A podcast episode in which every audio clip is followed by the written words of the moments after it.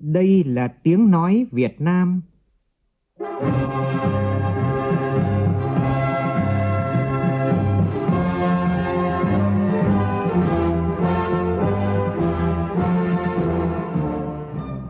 là tiếng nói Việt Nam,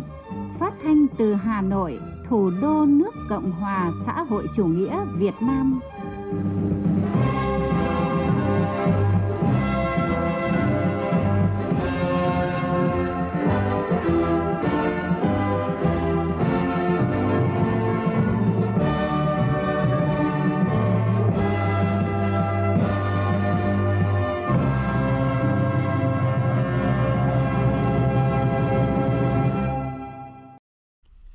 Kính chào quý vị và các bạn. Mời quý vị và các bạn nghe chương trình Thời sự trưa của Đài Tiếng Nói Việt Nam với những nội dung chính sau đây.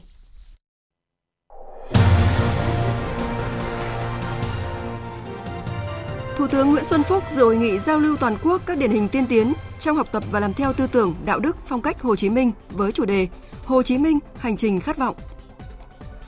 Chủ tịch Quốc hội Nguyễn Thị Kim Ngân dâng hương tưởng niệm Chủ tịch Hồ Chí Minh tại nhà 67 thuộc khu di tích Chủ tịch Hồ Chí Minh khởi động chương trình nhắn tin Cả nước chung tay vì người nghèo 2019. Một tuần sau khi ban lãnh đạo rời đi khiến gần 2.500 công nhân hoang mang lo lắng, hôm nay, công ty trách nhiệm hữu hạn Kayang Giang Việt Nam khẳng định sẽ hoạt động trở lại vào ngày mai. Trong phần tin thế giới, tàu chở dầu Grey 1 của Iran đã rời Gibraltar bất chấp lệnh bắt giữ của Mỹ. Động thái mới này khiến căng thẳng tại vùng vịnh tiếp tục leo thang. Australia đang trải qua dịch cúm tồi tệ nhất trong lịch sử khi có tới 430 người thiệt mạng kể từ đầu năm đến nay.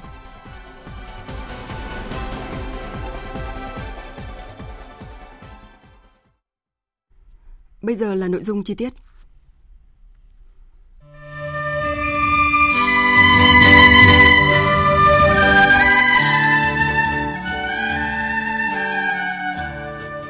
năm thực hiện di trúc Chủ tịch Hồ Chí Minh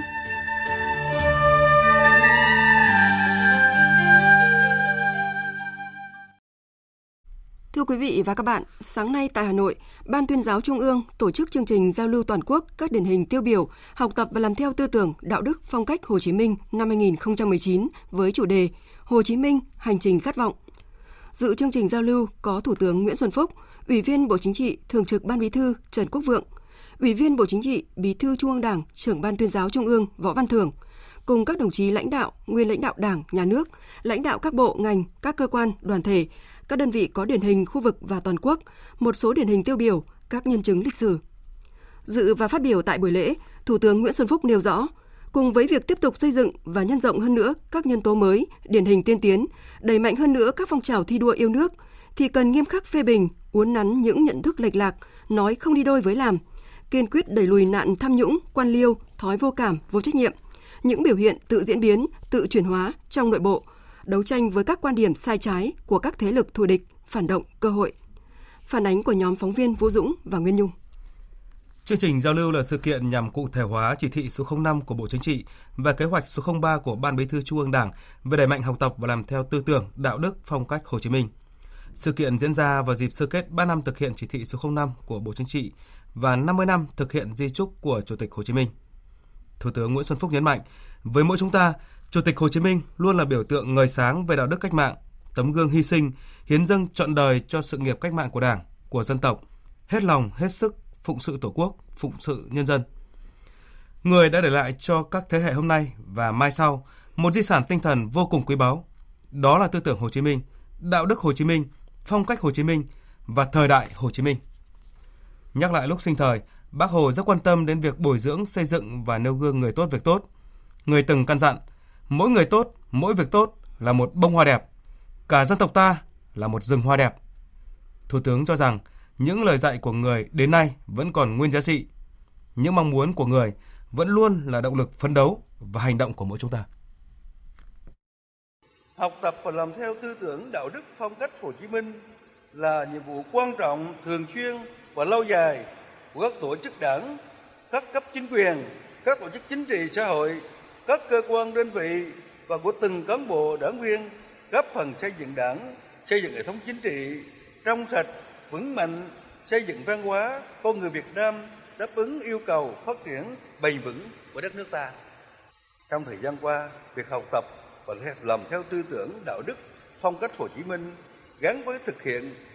nghị quyết Trung ương 4 khóa 12 về xây dựng chỉnh đốn đảng đã đạt được nhiều kết quả quan trọng, bước đầu ngăn chặn sự suy thoái về tư tưởng chính trị, đạo đức lối sống và những biểu hiện tự diễn biến, tự chuyển hóa trong nội bộ. Nội dung sinh hoạt chính trị, văn hóa quan trọng này ngày càng sâu rộng, trở thành công việc thường xuyên, tự giác, thiết thân của mỗi người, mỗi nhà, mỗi cơ quan, đơn vị, địa phương. Thủ tướng đánh giá Kết quả của việc học tập và làm theo tấm gương đạo đức của Bác đã góp phần quan trọng vào việc xây dựng nếp sống văn hóa mới, củng cố nền tảng tư tưởng và đạo đức cho toàn xã hội, tạo sự chuyển biến mạnh mẽ về việc tu dưỡng, rèn luyện và làm theo tư tưởng, đạo đức, phong cách Hồ Chí Minh. Cổ vũ toàn Đảng, toàn dân, toàn quân ta hăng hái phấn đấu thực hiện thắng lợi hai nhiệm vụ chiến lược là xây dựng và bảo vệ Tổ quốc. Chúc mừng và biểu dương các tập thể cá nhân đại diện cho các điển hình tiên tiến.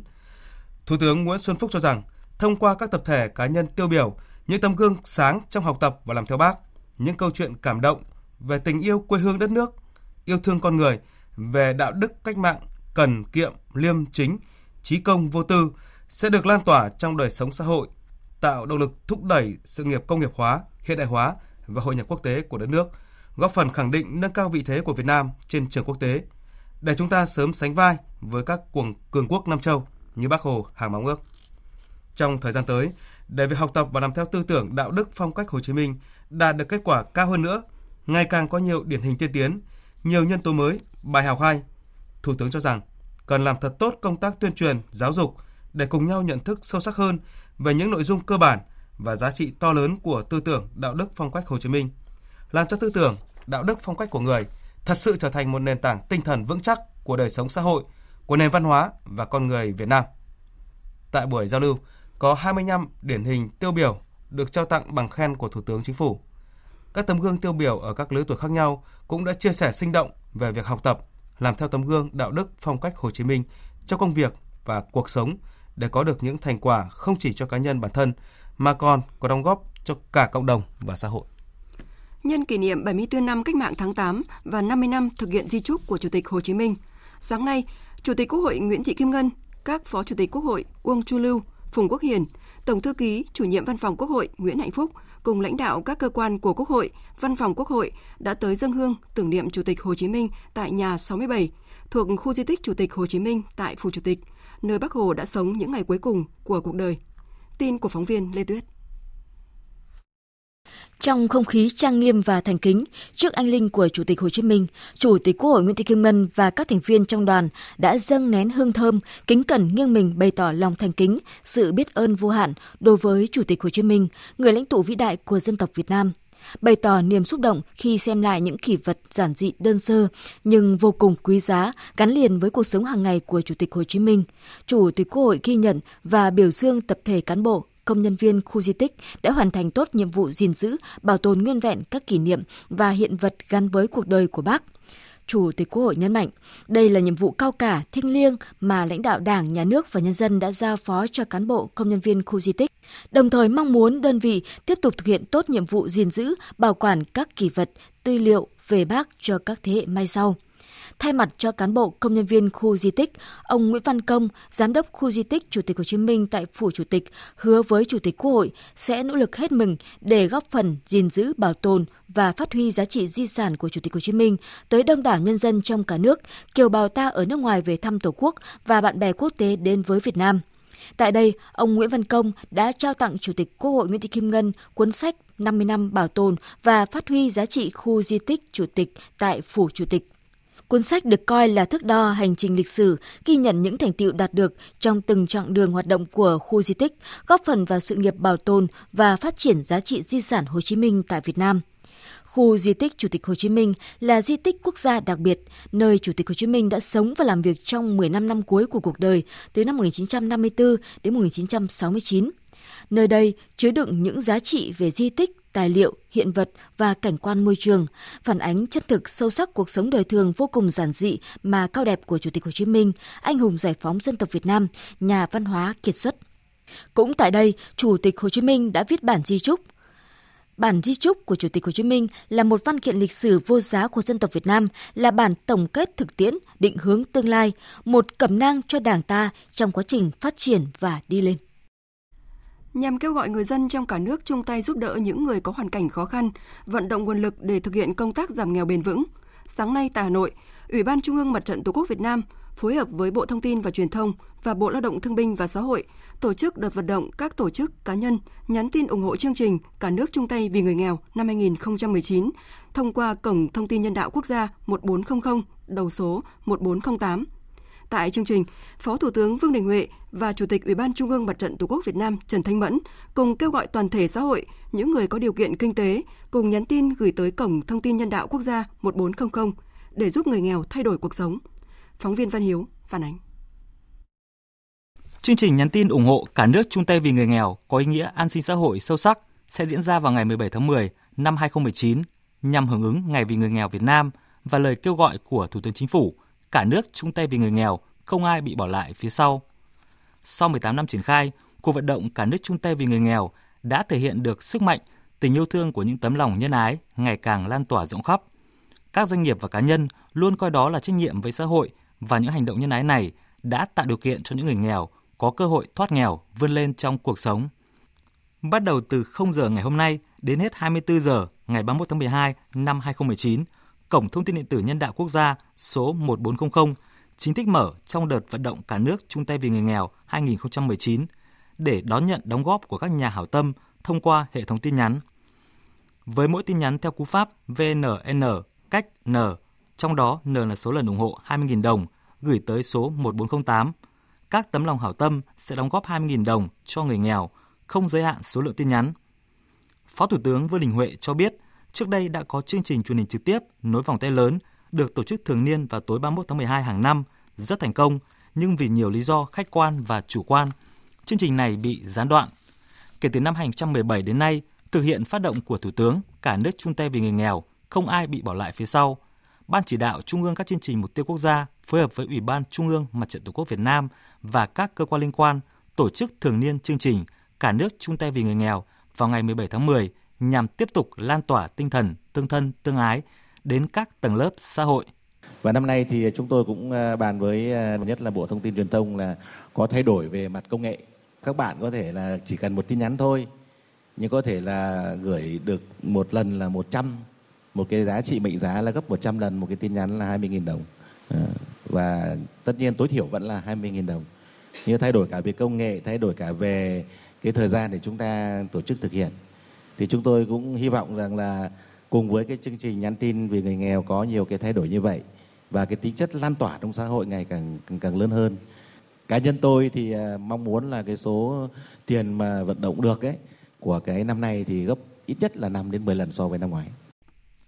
Năm nay, Quỹ vì người nghèo và các chương trình an sinh xã hội sẽ sử dụng số tiền ủng hộ của xã hội cho ba mục tiêu chính: xây dựng nhà đại đoàn kết cho người nghèo, đặc biệt là người có công, người có hoàn cảnh đặc biệt khó khăn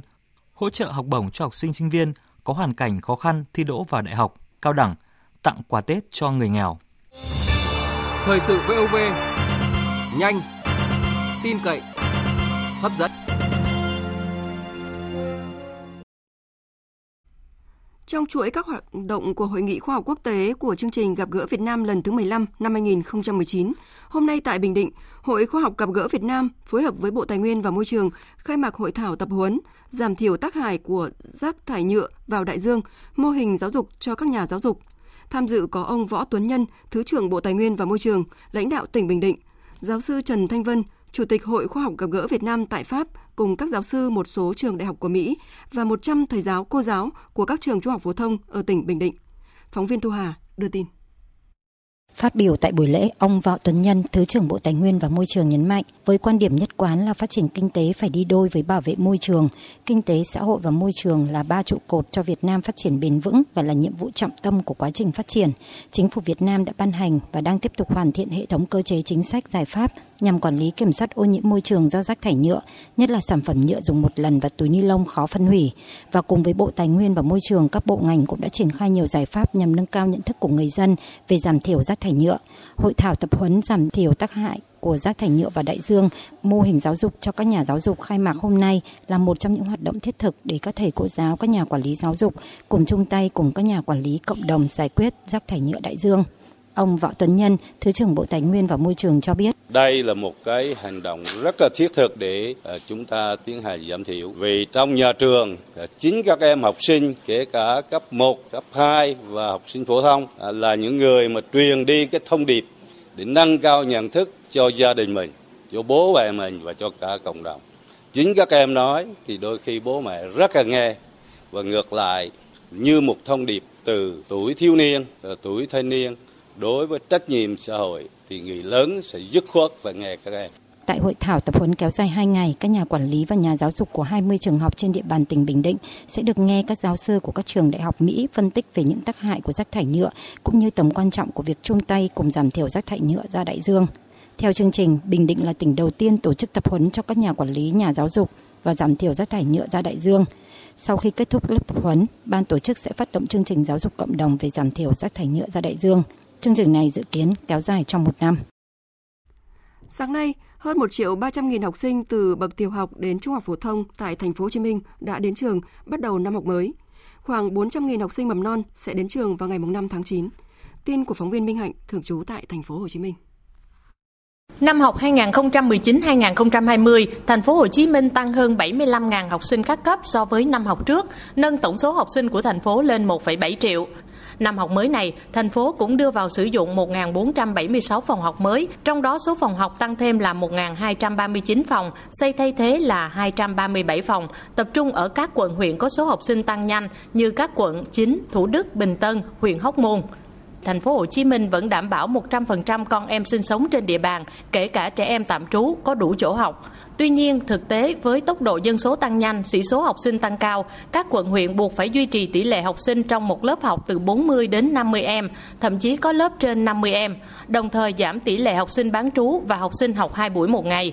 Quận Tân Phú là quận có số học sinh tăng cao và không có phòng học mới kịp đưa vào sử dụng vào đầu năm học, đã điều chỉnh tỷ lệ học sinh học 2 buổi ngày từ 30% xuống 23%. Ông Tạ Tân, trưởng phòng giáo dục quận Tân Phú cho biết. Tất cả các học sinh có mặt trên địa bàn quận Tân Phú đều được giải quyết chỗ học, dù tạm trú hay là dù thường trú ở đi nơi khác rồi quay trở lại đều được giải quyết hết dựa vào số lượng phòng học mình có làm thế nào để đảm bảo được cái sĩ số học sinh cho nó càng thấp thì càng tốt còn nếu nó nhiều quá thì mình phải chấp nhận cái phương án mà hiện nay quận đang làm là giảm học sinh học 3 buổi một ngày.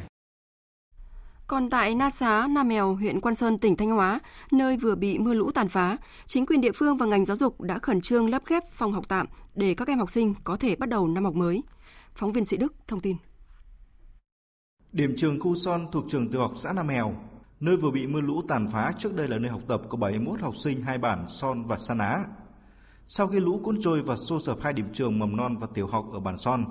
Ủy ban nhân dân huyện Quan Sơn đã quyết định xây dựng khu nhà lắp ghép tại điểm trường mầm non bản Sa Ná để đón học sinh tiểu học của hai bản Son và Sa Ná kịp có phòng học trong ngày tự trường. Đến hôm nay thì công trình đã hoàn thành. Thầy giáo Chu Trường Thành, hiệu trưởng trường tiểu học Nam Mèo cho biết. Thì bây giờ hiện tại là đang à, gấp rút xây dựng à, bốn phòng học lắp ghép tại bản Sa Ná. Ngày hôm nay sẽ là hoàn thành bốn à, phòng học này sáng nay thì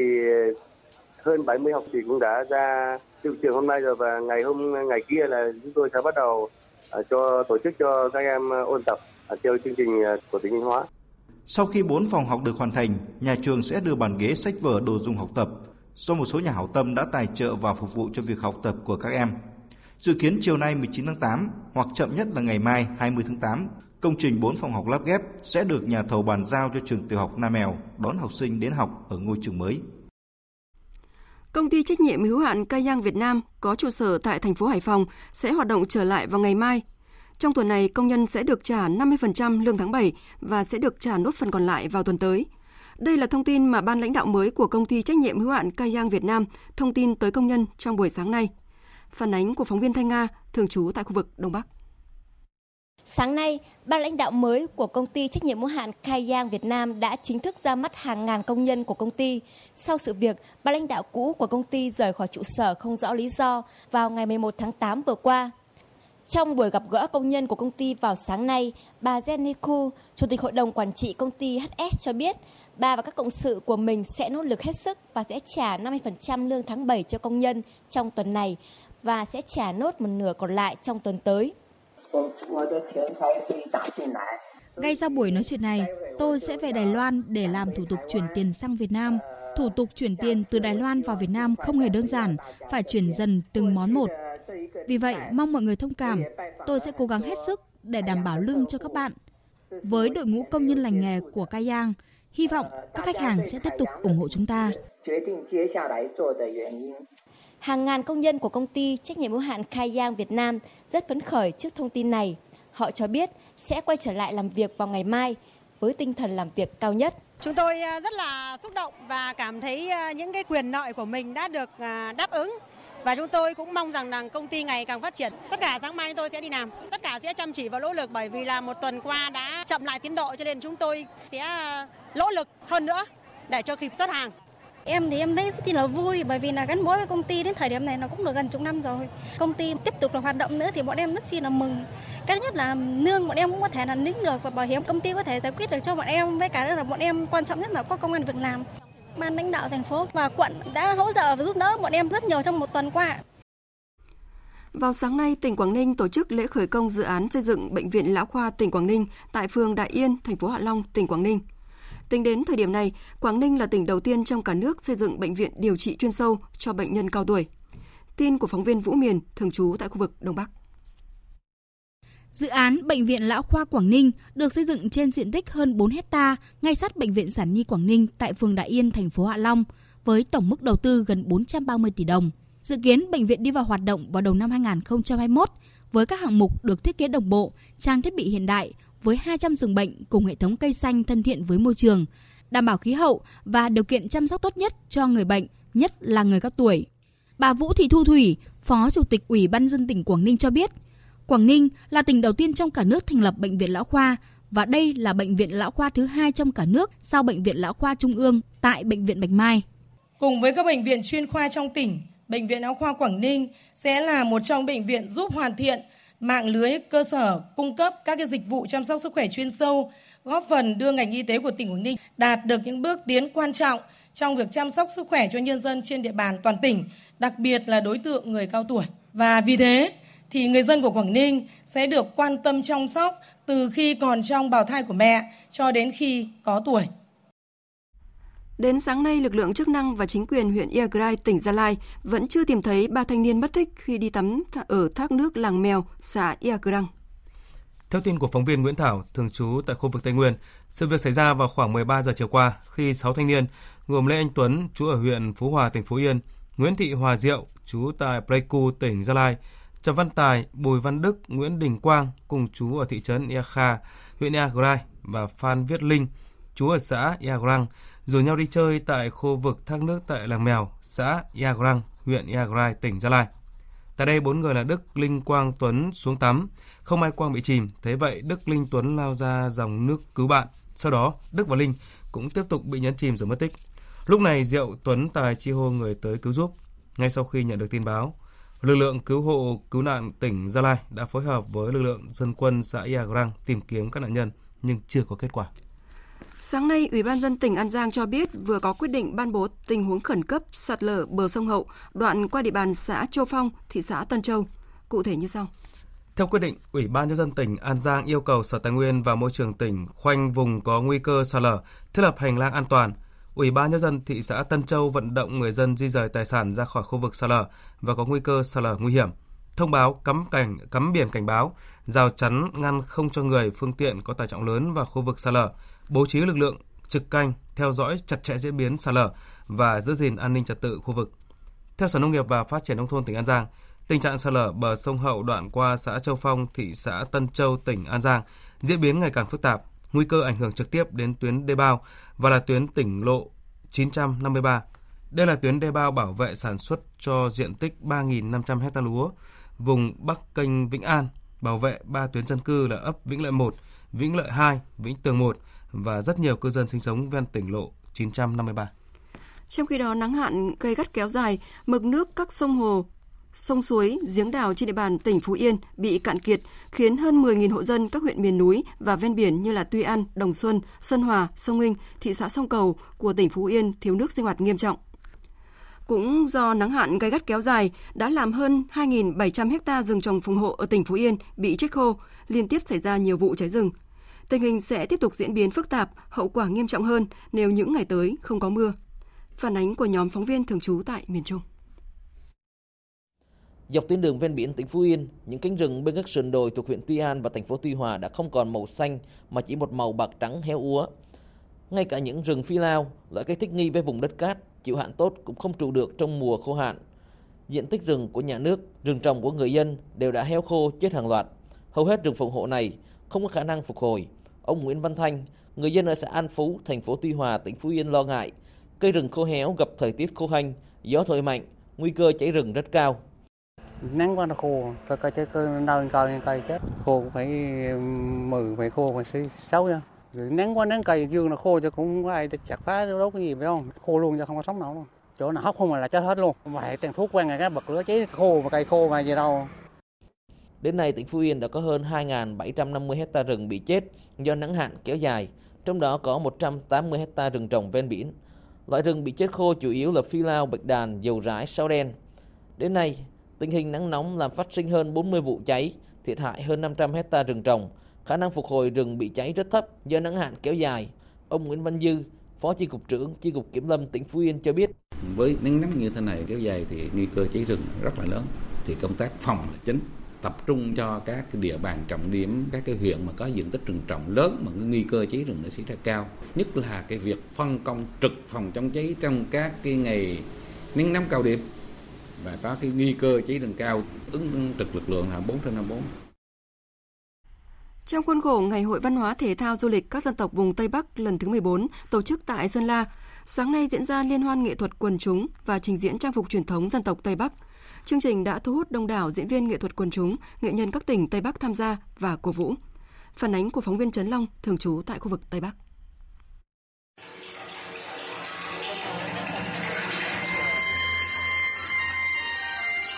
Qua các tiết mục hòa tấu với những âm thanh huyền diệu của tiếng sáo, tiếng khèn, tiếng trống chiêng, hơn 400 nghệ nhân, diễn viên thuộc các đoàn nghệ thuật quần chúng các tỉnh Hòa Bình, Phú Thọ, Yên Bái, Điện Biên, Lai Châu, Lào Cai và Sơn La đã tái hiện các điệu múa, trang phục truyền thống, trích đoạn lễ hội, nghi thức sinh hoạt văn hóa truyền thống dân gian đặc trưng của các dân tộc anh em vùng Tây Bắc như nghi lễ mạng ma của dân tộc Sinh Mun, hòa tấu nhạc cụ dân tộc thanh âm của núi, hát múa viên ngọc miền Hoa Ban, các nghệ nhân, diễn viên đã trình diễn hết mình để lại những ấn tượng tốt đẹp trong lòng khán giả, góp phần tạo nên sự thành công của ngày hội. Anh Hào Duy Sơn ở thành phố Sơn La nói: một điều đặc biệt nữa tôi thấy à, rất ý nghĩa của cái chương trình này đó là cái phần thi phục dựng các lễ hội cổ truyền của các dân tộc. À, đây là một cái phần thi rất là ý nghĩa giúp cho cái giới trẻ chúng tôi được uh, biết đến cũng như được tiếp cận và thưởng thức uh, cũng như học hỏi từ uh, cái phong tục ừ, ngày xưa. Liên hoan nghệ thuật quần chúng các dân tộc Tây Bắc gồm hai phần là chương trình nghệ thuật và trích đoạn lễ hội. Đây là một trong các hoạt động chính trong khuôn khổ Ngày hội Văn hóa, Thể thao Du lịch các dân tộc vùng Tây Bắc lần thứ 14 nhằm gìn giữ, bảo tồn, phát huy giá trị văn hóa truyền thống, bản sắc văn hóa tiêu biểu của các dân tộc anh em, đồng thời góp phần quảng bá, giới thiệu về mảnh đất, con người và truyền thống văn hóa của nhân dân các dân tộc Tây Bắc. Ngoài liên hoan nghệ thuật quần chúng các dân tộc Tây Bắc, trong khuôn khổ ngày hội, hôm nay tiếp tục diễn ra các hoạt động sôi nổi như thi đấu các môn thể thao dân gian, triển lãm ảnh nghệ thuật về văn hóa du lịch sắc màu Tây Bắc, các gian hàng trưng bày giới thiệu, quảng bá văn hóa truyền thống các địa phương. Tiếp theo sẽ là một số thông tin về thời tiết.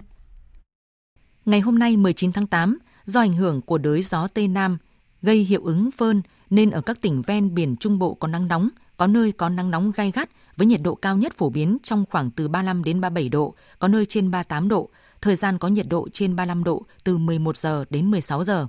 Cảnh báo, nắng nóng còn có khả năng kéo dài trong nhiều ngày tới. Tác động của nắng nóng, do ảnh hưởng của nắng nóng nên có nhiều nguy cơ xảy ra cháy nổ hỏa hoạn ở khu vực dân cư, nguy cơ cao xảy ra cháy rừng ở các tỉnh Trung Bộ. Ngày hôm nay 19 tháng 8, chỉ số tia UV cực trị ở Đà Nẵng ở mức nguy cơ gây hại rất cao đối với cơ thể con người khi tiếp xúc trực tiếp với ánh nắng. Cấp độ rủi ro thiên tai do nắng nóng cấp 1. Mời quý vị và các bạn nghe tiếp chương trình Thật sự trưa của Đài Tiếng Nói Việt Nam. Thưa quý vị và các bạn, sau khi rời khỏi vùng đặc quyền kinh tế thềm lục địa của Việt Nam vào ngày 7 tháng 8, thì tàu Hải Dương Địa chất 8 và nhóm tàu hộ tống của Trung Quốc ngày 13 tháng 8 đã quay trở lại xâm phạm nghiêm trọng vùng biển Việt Nam. Người phát ngôn Bộ Ngoại giao Việt Nam Lê Thị Thu Hằng đã tuyên bố phản đối việc Trung Quốc tái diễn vi phạm nghiêm trọng này, yêu cầu Trung Quốc rút toàn bộ nhóm tàu nói trên ra khỏi vùng biển của Việt Nam, tôn trọng chủ quyền, quyền tài phán, các quyền và lợi ích hợp pháp chính đáng của Việt Nam theo Công ước của Liên Hợp Quốc về luật biển năm 1982 và luật pháp quốc tế. Biên tập viên Thu Hà có cuộc trao đổi với phóng, Phó Giáo sư, Tiến sĩ, Thiếu tướng Lê Văn Cương, Nguyên Viện trưởng Viện Nghiên cứu Chiến lược Bộ Công an về tình hình Biển Đông và các hành động vi phạm luật pháp quốc tế của Trung Quốc. Mời quý vị và các bạn cùng nghe. Trước hết, xin cảm ơn Phó Giáo sư Tiến sĩ Thiếu tướng Lê Văn Cương đã nhận lời tham gia cuộc phỏng vấn của Đài Tiếng Nói Việt Nam.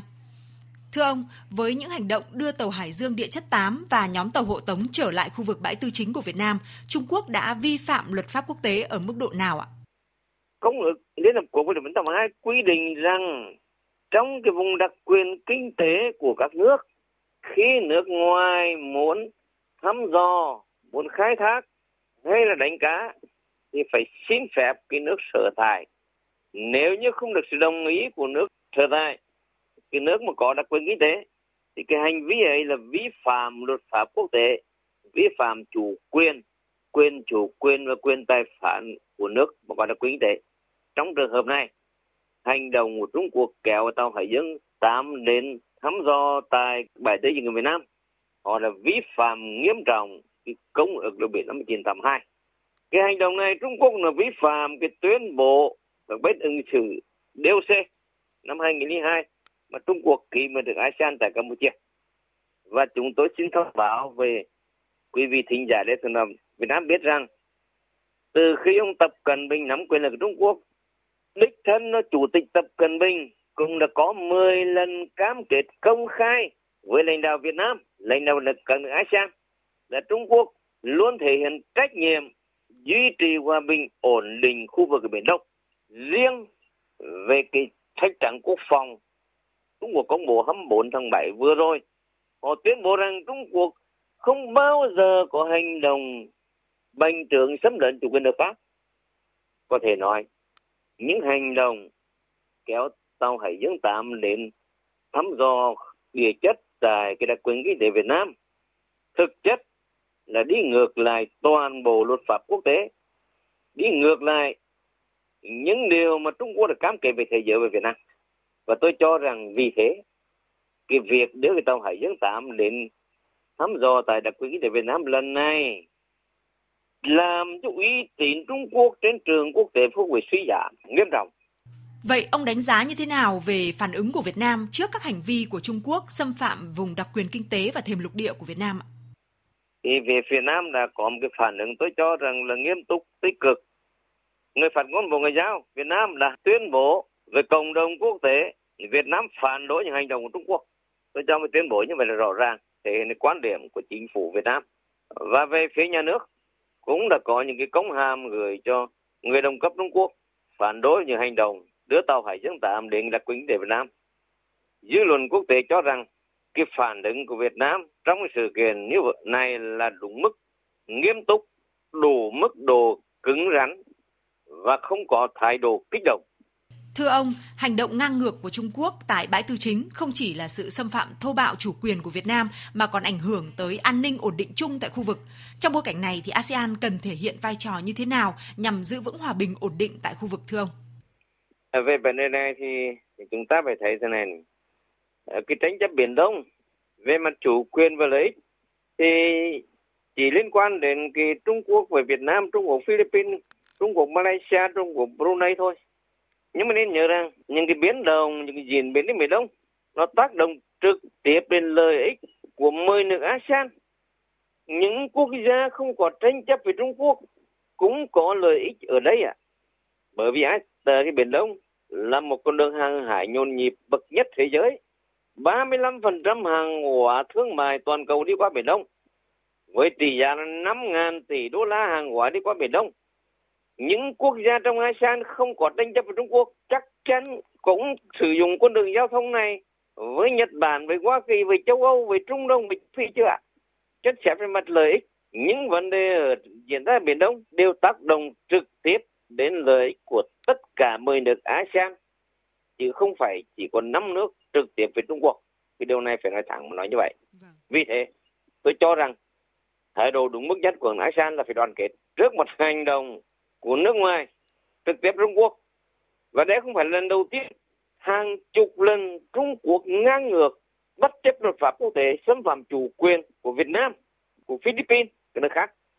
Cái điều này đòi hỏi mới được ASEAN phải có một nhận thức thống nhất, có tiếng nói thống nhất. Chỉ có như vậy mới có điều kiện để ngăn chặn những hành động ngang ngược tiếp theo của Trung Quốc. Chúng thái độ tích cực đúng đắn nhất và ASEAN phải đoàn kết. Đừng có nghĩ rằng quốc gia này không có tranh chấp với Trung Biển Đông thì đứng ngoài cuộc không có đâu. Biển Đông liên quan lợi ích của 10 quốc gia. Nên nhớ rằng cháy nhà bên cạnh nếu mình không tham gia chữa thì đến nhà mình cũng bị cháy. Hơn nữa, ASEAN cần có tiếng nói thống nhất trong vấn đề Biển Đông để tạo ra một cái vị thế làm trung tâm kết nối quyền lực của toàn cầu trong bối cảnh hiện nay. Cái cấu trúc quyền lực chính trị toàn cầu hiện nay đặt lên vai 10 nước ASEAN một cái vị trí trung tâm kết nối quyền lực Đông Tây, Nam Bắc. Nhưng ASEAN chỉ thực hiện được cái vai trò này khi đoàn kết với nhau, cùng thể hiện một thái độ tích cực để thúc đẩy cái xu thế của bình ổn hợp tác, phản đối tất cả những hành động vi phạm luật quốc tế, xâm phạm chủ quyền được cả. Đây là con đường duy nhất mà ASEAN cần lựa chọn để nâng cao cái vị thế vai trò của mình ở khu vực này và đồng thời bảo vệ lợi ích chính đáng của tất cả nước ASEAN trước những cái tranh chấp, trước những cái biến động ở Biển Đông. Xin trân trọng cảm ơn ông về cuộc phỏng vấn này. Quý vị và các bạn vừa nghe phóng viên Thu Hà phỏng vấn Phó Giáo sư Tiến sĩ Thiếu tướng Lê Văn Cương, nguyên Viện trưởng Viện Nghiên cứu Chiến lược Bộ Công an về tình hình Biển Đông và các hành động vi phạm luật pháp quốc tế của Trung Quốc. Thưa quý vị, báo chí khu vực Ả Rập những ngày qua cũng đã đưa tin Trung Quốc đưa tàu trở lại vùng đặc quyền kinh tế của Việt Nam. Phóng viên Ngọc Thạch, thường trú tại Ai Cập, tổng hợp thông tin.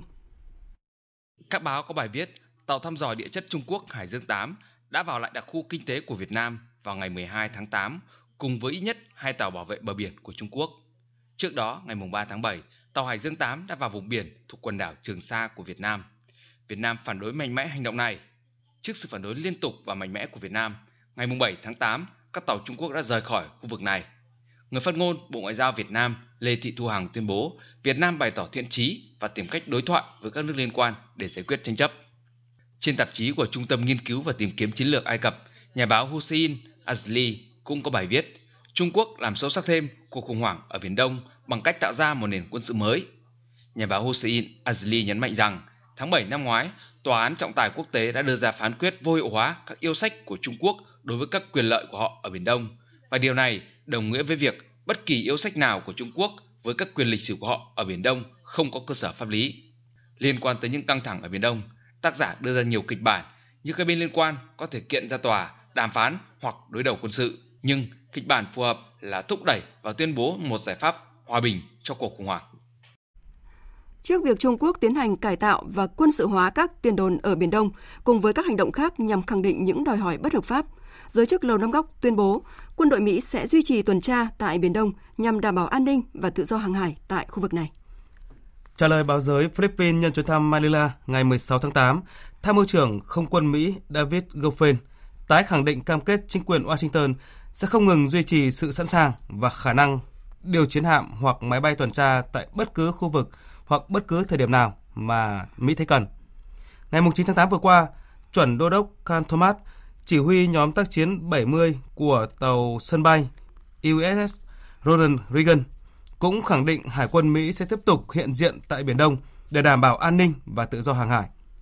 Các phát biểu của quan chức Lầu Năm Góc được đưa ra sau khi Bộ trưởng Quốc phòng Mỹ Mark Esper lên tiếng chỉ trích hoạt động của Trung Quốc ở Biển Đông, cho rằng hành vi này cùng với chính sách kinh tế của Bắc Kinh đang gây bất ổn cho khu vực châu Á-Thái Bình Dương. Trước đó, giới chức Mỹ cũng lên tiếng bày tỏ quan ngại về hành động của Trung Quốc ở Biển Đông. Theo người phát ngôn Bộ Ngoại giao Mỹ Morgan Ortagus, việc Trung Quốc tiến hành cải tạo và quân sự hóa các tiền đồn ở Biển Đông cùng với các hành động khác nhằm khẳng định những đòi hỏi bất hợp pháp của Bắc Kinh ở vùng biển này, bao gồm cả việc sử dụng quân sự trên biển để đe dọa các quốc gia khác, là hành động làm xói mòn hòa bình và an ninh khu vực. Những hành động này đang can thiệp vào việc thăm dò và sản xuất dầu mỏ, cũng như khí đốt mà các nước đã tiến hành từ lâu, đặc biệt là của Việt Nam. Chuyển sang các thông tin quốc tế đáng chú ý khác. Sáng sớm nay theo giờ Việt Nam, siêu tàu chở dầu của Iran Grey 1 đã rời Gibraltar để đến một đích chưa rõ ràng tại địa Trung Hải sau 45 ngày bị Anh bắt giữ. Bất chấp các nỗ lực bắt giữ lại trước đó, chính quyền Mỹ hôm qua bất ngờ phát đi thông điệp đàm phán với Iran để giải quyết bất đồng. Điều này được xem là một chiến thắng lớn dành cho ngành ngoại giao của Iran. Tổng hợp của biên tập viên Đình Nam. Tàu Grey 1 đã được giới chức Iran đổi tên thành Andrian Daria 1 và thay cờ Panama bằng cờ chính thức của Iran. Ngoài ra, hai đội kỹ thuật của Iran cũng đã tới Gibraltar để đưa chiếc tàu ra khỏi Gibraltar ngay trong đêm qua. Đại diện công ty chủ quản của chiếc tàu xác nhận nhóm thủy thủ đoàn mới đến tiếp quản con tàu gồm những người mang quốc tịch Ấn Độ và Ukraine. Các động thái mới của Iran ngay lập tức bị cáo buộc nhằm mục đích giúp con tàu né tránh các lệnh trừng phạt và bắt giữ lại từ phía Mỹ. Việc tàu chở dầu Iran di chuyển ra khỏi Gibraltar diễn ra sau vài giờ khi chính quyền tại đây đã thẳng thừng từ chối đề nghị của Mỹ về việc bắt giữ lại chiếc tàu, cũng như thực hiện lệnh bắt giữ chiếc tàu của Bộ Tư pháp Mỹ đưa ra ngày 16 tháng 8 vừa qua.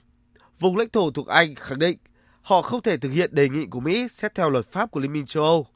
Cụ thể hơn là do cơ chế trừng phạt của EU đối với Iran vốn cũng được áp dụng tại Gibraltar có phạm vi hẹp hơn rất nhiều khi được áp dụng tại Mỹ. Trong bối cảnh xuất hiện nhiều lo ngại chiếc tàu sẽ bị bắt giữ lại khi rời Gibraltar theo lệnh bắt giữ của Bộ Tư pháp Mỹ,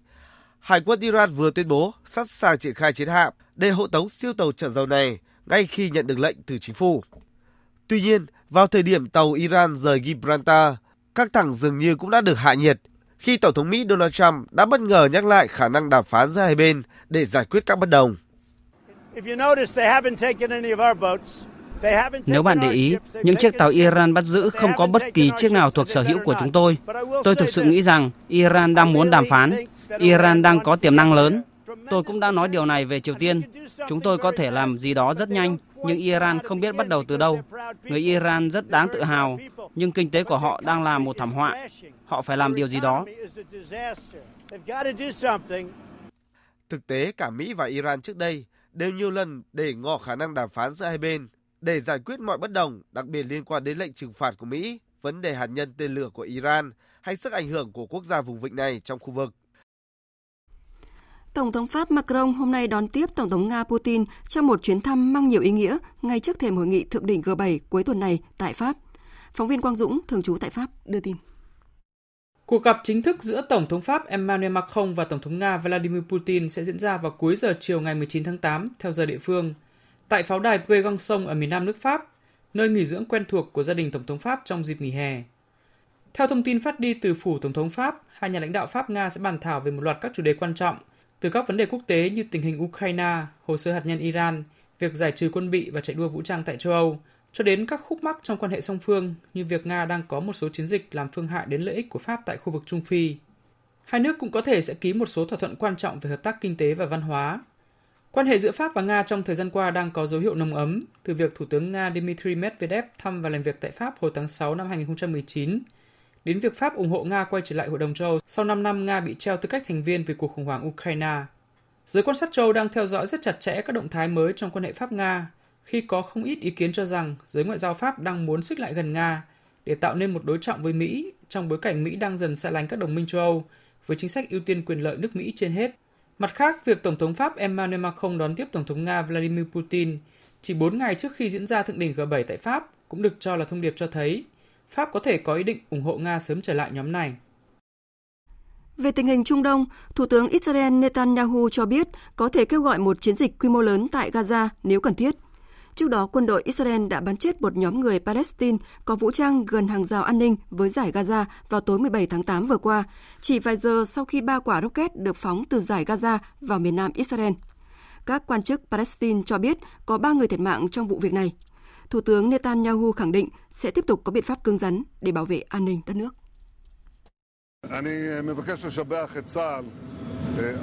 Tôi muốn chúc mừng lực lượng phòng vệ Israel đã xóa bỏ những tên khủng bố tại khu vực Gaza. Sứ mệnh của tôi đó là giữ gìn hòa bình an ninh và chúng tôi sẽ đưa ra tất cả các biện pháp cần thiết để đảm bảo điều đó. Nếu cần, chúng tôi sẽ thực hiện một chiến dịch lớn bất chấp cuộc bầu cử sắp diễn ra. Chúng tôi sẽ làm những gì cần thiết để đảm bảo an ninh cho Israel. Australia đang phải trải qua dịch cúm tồi tệ nhất trong một thập kỷ qua khi đã có 430 người thiệt mạng kể từ đầu năm đến nay. Tình hình này đang khiến các nhà nghiên cứu tập trung tìm hiểu nguyên nhân để đưa ra giải pháp phù hợp. Tin của phóng viên Việt Nga thường trú tại Australia. Theo số liệu thống kê của hệ thống cảnh báo dịch bệnh quốc gia, cho đến lúc này tại Australia đã có khoảng 217.000 trường hợp mắc cúm, trong đó 430 người đã thiệt mạng. Giáo sư Ian Barr thuộc Trung tâm cúm mùa của Tổ chức Y tế Thế giới cho biết, số người nhiễm cúm mùa tại Australia cho đến lúc này cao gấp 5 lần so với cùng kỳ các mùa trước và có thể vượt qua dịch cúm mùa tồi tệ vào năm 2017 làm 1.163 người thiệt mạng khiến cho năm 2019 có thể là năm nhiều người Australia thiệt mạng nhất do mắc cúm mùa trong suốt một thập kỷ qua. Không chỉ số người thiệt mạng tăng nhanh chóng mà cúm mùa năm nay còn đến sớm hơn thường lệ, bắt đầu từ mùa hè và lây lan nhanh chóng, đặc biệt trẻ em và người già là những người dễ mắc cúm mùa nhất. Trước tình trạng này, các nhà nghiên cứu Australia đang tập trung tìm hiểu về nguyên nhân dẫn đến hiện tượng bất thường năm nay. Cho đến lúc này, chưa có đủ bằng chứng cho thấy tác động của môi trường hay biến đổi khí hậu có phải là lý do dẫn đến tình trạng này. Vì vậy, tiến sĩ Christy Short, nhà virus học thuộc Đại học Queensland cho biết, các nhà nghiên cứu đang tập trung vào khả năng virus đã có sự thay đổi. Chúng tôi đang tập trung tìm hiểu về các vấn đề như các yếu tố khiến cho virus có thể sống sót tốt hơn trong môi trường, hay các yếu tố khiến cho virus có thể lây lan dễ hơn, hoặc các yếu tố có thể khiến cho virus có thể chiến thắng hệ thống miễn dịch của chúng ta. Tuy nhiên, vào lúc này chưa thể khẳng định nguyên nhân nào khiến cho dịch cúm bùng phát mạnh mẽ tại Australia kể từ đầu năm cho đến nay. Theo tiến sĩ Christy Short, cho đến cuối năm nay, các nhà khoa học mới có câu trả lời cho vấn đề này. Vừa rồi là một số thông tin thời sự quốc tế. Như thường lệ, chương trình Thời sự trưa sẽ tiếp tục với trang tin đầu tư tài chính và chuyên mục thể thao. Trang tin đầu tư tài chính. Thưa quý vị và các bạn, mở cửa phiên giao dịch sáng nay, giá vàng trong nước giảm theo đà giảm của giá vàng thế giới. Cuối giờ sáng nay tại thành phố Hồ Chí Minh, công ty vàng bạc đá quý Sài Gòn niêm yết giá vàng SJC mua vào ở mức là 41 triệu 500 nghìn đồng một lượng và bán ra là 41 triệu 850 nghìn đồng một lượng. Tại Hà Nội, công ty trách nhiệm hữu hạn vàng bạc đá quý Bảo Tín Minh Châu niêm yết giá vàng rồng Thăng Long mua vào là 41 triệu 410 nghìn đồng một lượng và bán ra là 41 triệu 960 nghìn đồng một lượng. Sáng nay, Ngân hàng Nhà nước công bố tỷ giá trung tâm đồng Việt Nam với đô la Mỹ ở mức 23.122 đồng đổi 1 đô la Mỹ. Trong sáng nay, đa số các ngân hàng thương mại tăng tỷ giá ngoại tệ đồng đô la Mỹ phổ biến ở mức mua vào 23.148 đồng 1 đô la Mỹ và bán ra 23.280 đồng 1 đô la Mỹ. Thu ngân sách nhà nước 7 tháng qua có mức tăng trưởng cao nhất, đạt gần 900.000 tỷ đồng – tổng thu thuế nội địa cũng đạt kết quả cao, đặc biệt thu từ lĩnh vực sản xuất kinh doanh ngày càng chiếm tỷ trọng lớn. Đây là kết quả triển khai các nghị quyết của chính phủ về thực hiện các giải pháp cải thiện môi trường kinh doanh. Mặt khác, việc điều hành chính sách tài chính, tiền tệ hợp lý đã tạo điều kiện thuận lợi cho sản xuất kinh doanh của các doanh nghiệp, góp phần tăng thu cho ngân sách. Từ đầu tháng 8, một số ngân hàng thương mại lớn công bố giảm nhẹ lãi suất cho vay. Hiện tại, mặt bằng lãi suất cho vay đồng Việt Nam phổ biến ở mức từ 6 đến 9% một năm đối với ngắn hạn và từ 9 đến 11% một năm đối với trung và dài hạn. Đầu tư tài chính biến cơ hội thành hiện thực. Đầu tư tài chính biến cơ hội thành hiện thực. Chuyển sang tin diễn biến giao dịch trên thị trường chứng khoán. Thưa quý vị và các bạn, nhóm cổ phiếu Blue Chip vẫn giữ phong độ khá tốt, là điểm tựa chính giúp cho thị trường duy trì đà tăng điểm. Chốt phiên sáng nay, VN Index tăng 1,4 điểm, đạt 981,4 điểm. HNX Index tăng 0,41 điểm, đạt 102,76 điểm. Và để cung cấp thêm thông tin về diễn biến của thị trường chứng khoán, phóng viên Đài tiếng nói Việt Nam có cuộc trao đổi với chuyên gia chứng khoán Lê Ngọc Nam, Phó trưởng phòng phân tích tư vấn đầu tư công ty chứng khoán Tân Việt. Mời quý vị và các bạn cùng nghe. Thưa ông, ông có thể nêu những diễn biến chính trong phiên giao dịch sáng nay? Phiên giao dịch sáng nay ờ, cơ bản thị trường ờ, giao dịch xung quanh ngưỡng ờ, 980 điểm. Và chúng ta thấy cái mức độ khớp lệnh phiên sáng nay cũng tương đối là chậm cũng ngang với mức trung bình của năm phiên trước. Chúng ta vẫn thấy rằng cái xu hướng cơ bản của thị trường trong cái giai đoạn vừa rồi vẫn là đi ngang xung quanh cái ngưỡng 980 điểm và hiện tại thì uh, cơ bản thị trường chưa có cái nhiều đột phá trong cái giai đoạn vừa rồi cũng như uh, có thể trong một vài phiên tới. Vâng, sau sự sôi động của nhóm cổ phiếu bất động sản, khu công nghiệp, dòng tiền đã quay trở lại nhóm ngân hàng, chứng khoán, đặc biệt là nhóm chứng khoán đã đồng loạt tăng giá trong phiên giao dịch cuối tuần trước ạ. Vậy thì theo ông, cơ hội có nhiều đối với nhóm cổ phiếu chứng khoán ở thời điểm này hay không?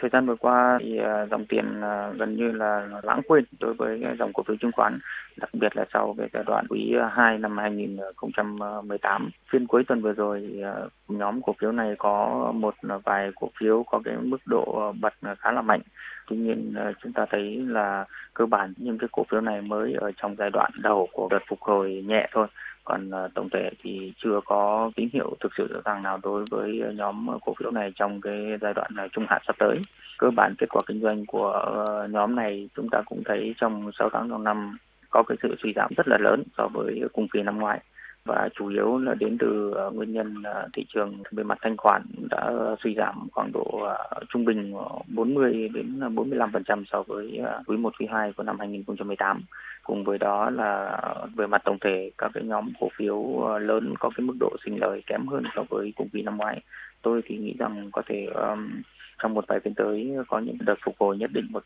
số nhóm ờ, cổ phiếu chứng khoán. Tuy nhiên về mặt tổng thể có thể là chưa có nhiều cái sự đột phá mạnh mẽ đối với nhóm cổ phiếu này. Vậy ông có dự báo gì trong những phiên giao dịch tới và nhà đầu tư nên chọn xuống đầu tư vào dòng cổ phiếu nào thưa ông? Chúng ta thấy ờ, giai đoạn vừa qua cơ bản thị trường đi ờ, ngang ở xung quanh cái ngưỡng 940 đến 990 điểm. Chưa có nhiều sự đột phá kể cả thanh khoản lẫn các cái nhóm ờ, cổ phiếu ờ, chính của thị trường. Do đó tôi nghĩ rằng ờ, thời gian sắp tới thì sẽ có một số các cái nhóm cổ phiếu thay nhau luân phiên. Vì vậy thì cũng chỉ có thể giữ nhịp được cho thị trường, cũng chưa chắc đã có thể vượt qua được cái ngưỡng 1.000 điểm tôi uh, cho rằng là nhà đầu tư cũng cần phải phân bố cái danh mục cẩn trọng hơn. Vâng, xin trân trọng cảm ơn ông. Vị và các bạn, đội tuyển nữ Việt Nam đã sớm lấy vé vào bán kết giải bóng đá nữ Đông Nam Á 2019 sau chiến thắng với tỷ số 7-0 trước đội nữ Indonesia.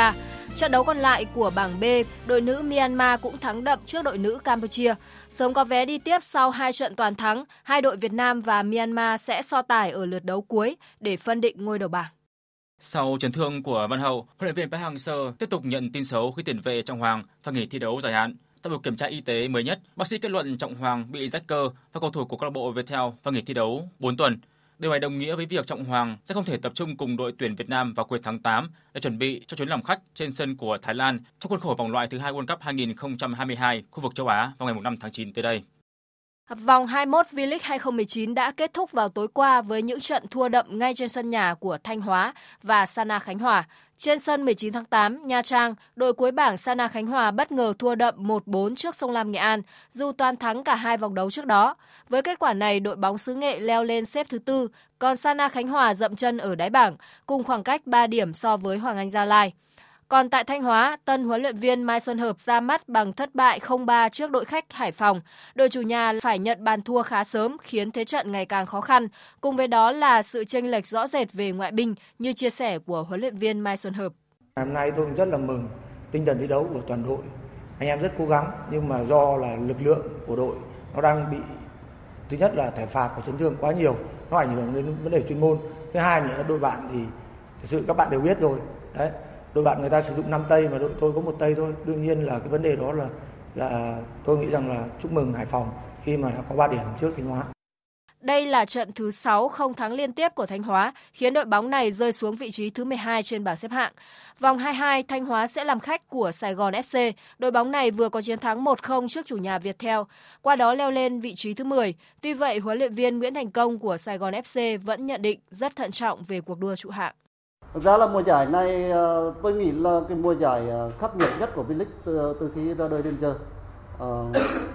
thì tôi có nói với cầu thủ của mình là 2 phần 3 đội bóng chưa an toàn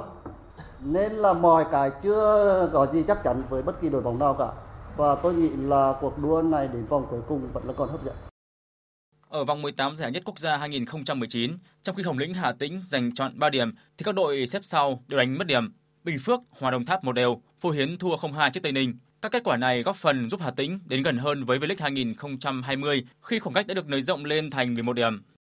Sau 4 ngày tranh tài tại FLC Golf Link Sầm Sơn Thanh Hóa, tối qua giải Gold Bamboo Airway Golf Tournament 2019 đã kết thúc với lễ trao giải thưởng cho các golfer đạt thành tích xuất sắc. Trong đó, chức vô địch thuộc về golfer Lê Công Dũng với thành tích 69 gậy. Đây là một hoạt động trong chuỗi sự kiện được tổ chức nhân dịp kỷ niệm một năm ra mắt hãng hàng không Bamboo Airway và chào đón chuyến bay thứ 10.000. Tại lễ trao giải, ông Nguyễn Ngọc Trọng, Phó Tổng Giám đốc hãng hàng không Bamboo Airways cho biết. Chúng tôi mong muốn là tổ chức cái giải gôn để tri ân ờ, một trong những biện pháp để tri ân tất cả khách hàng của chúng tôi, tất cả các doanh nghiệp, tất cả các bạn đã đồng hành chúng tôi trong thời gian vừa qua. Đến giờ phút này mà nói chúng ta có thể nói là 4 ngày giải gôn chúng ta rất thành công. Trong vòng một năm chúng tôi đã chúc năm giải về Bamboo Airways thì những năm những thời gian tới mong tất cả các bạn golfer lại tiếp tục đến với chúng tôi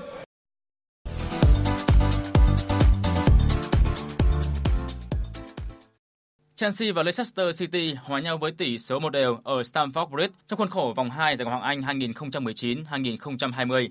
Phút thứ 7, Mason Mount cướp bóng ngay trong chân của NDD trước khi dứt điểm chính xác đánh bại Smeisen mở tỷ số 1-0. Sang hiệp 2, Chelsea tiếp tục là đội nắm thế chủ động, trong khi đó Leicester City chơi rình rập chờ đợi cơ hội từ những đường phản công. Nhưng áp lực mà Leicester City tạo ra được đền đáp ở phút 66 khi NDD bật cao đánh đầu chuẩn xác sau pha phạt góc cỡ hòa một đều. Như vậy với một điểm có được sau hai vòng đấu, Chelsea chỉ đứng thứ 15 trên bảng xếp hạng ngoài hạng Anh mùa này. Dạng sáng nay, đương kim vô địch Paris Saint-Germain đã bất ngờ thất bại 1-2 trước Rennes ở vòng 2 giải hạng nhất Pháp. Lúc này Rennes leo lên xếp hạng thứ 3 trên bảng xếp hạng với 6 điểm tuyệt đối sau 2 trận, còn Paris Saint-Germain tụt xuống thứ 8 khi mới có 3 điểm. Tay vợt 23 tuổi người Nga Daniil Medvedev đã có được danh hiệu Master 1000 đầu tiên trong sự nghiệp sau khi đánh bại David Goffin với tỷ số 2-0. 7-6 và 6-4 trong trận chung kết giải quần vợt Cincinnati diễn ra vào dạng sáng nay ở nước Mỹ. Ở trận chung kết đơn nữ diễn ra trước đó, tay vợt của nước chủ nhà Madison Keys đã đánh bại cựu số 2 thế giới Svetlana Kuznetsova sau hai set 7-5 và 7-6. Chiến thắng này nhiều khả năng đưa Madison Keys trở lại với top 10 thế giới trước khi giải Mỹ mở rộng diễn ra. Dự báo thời tiết Bắc Bộ và khu vực Hà Nội chiều có mây, trời nắng, có nơi nắng nóng, chiều tối và đêm nhiều mây có mưa rào và rông rải rác, cục bộ có mưa vừa mưa to, gió nhẹ. Trong cơn rông có khả năng xảy ra lốc xét và gió giật mạnh, nhiệt độ từ 22 đến 35 độ. Các tỉnh từ Thanh Hóa đến Thừa Thiên Huế có mây, chiều nắng nóng, chiều tối và đêm có mưa rào và rông vài nơi. Riêng phía Bắc chiều tối và đêm có mưa rào và rông rải rác, gió Tây Nam cấp 2, cấp 3. Trong cơn rông có khả năng xảy ra lốc xét và gió giật mạnh, nhiệt độ từ 26 đến 37 độ. Các tỉnh ven biển từ Đà Nẵng đến Bình Thuận có mây, chiều nắng nóng, có nơi nắng nóng gay gắt, chiều tối và đêm có mưa rào và rông vài nơi, gió Tây Nam cấp 2, cấp 3. Trong cơn rông có khả năng xảy ra lốc xét và gió giật mạnh, nhiệt độ từ 26 đến 37 độ. Tây Nguyên và Nam Bộ có mây, chiều nắng, chiều tối và đêm có mưa rào và rông vài nơi, gió Tây Nam cấp 2, cấp 3, nhiệt độ từ 20 đến 32 độ. Dự báo thời tiết biển, Vịnh Bắc Bộ, Vùng biển từ Quảng Trị đến Quảng Ngãi có mưa rào và rông vài nơi, tầm nhìn xa trên 10 km, gió Tây Nam cấp 3, cấp 4. Vùng biển từ Bình Định đến Ninh Thuận không mưa, tầm nhìn xa trên 10 km, gió Tây Nam cấp 4, cấp 5. Vùng biển từ Bình Thuận đến Cà Mau, vùng biển từ Cà Mau đến Kiên Giang bao gồm cả Phú Quốc, có mưa rào và rông vài nơi, tầm nhìn xa trên 10 km, gió Tây Nam cấp 3, cấp 4. Khu vực Biển Đông và Vịnh Thái Lan có mưa rào và rông rải rác, tầm nhìn xa trên 10 km, giảm xuống 4 đến 10 km trong mưa, gió Tây Nam cấp 4. Trong cơn rông có khả năng xảy ra lốc xoáy và gió giật mạnh. Khu vực quần đảo Hoàng Sa thuộc thành phố Đà Nẵng, Trường Sa, tỉnh Khánh Hòa không mưa, tầm nhìn xa trên 10 km, gió Tây Nam cấp 4. Những thông tin thời tiết vừa rồi đã kết thúc chương trình Thời sự trưa của Đài Tiếng Nói Việt Nam. Chương trình do các biên tập viên Minh Châu, Thanh Trường, Nguyễn Hằng cùng kỹ thuật viên Hồng Thanh tổ chức biên soạn và thực hiện. Chịu trách nhiệm nội dung Nguyễn Mạnh Thắng. Cảm ơn quý vị và các bạn đã quan tâm lắng nghe.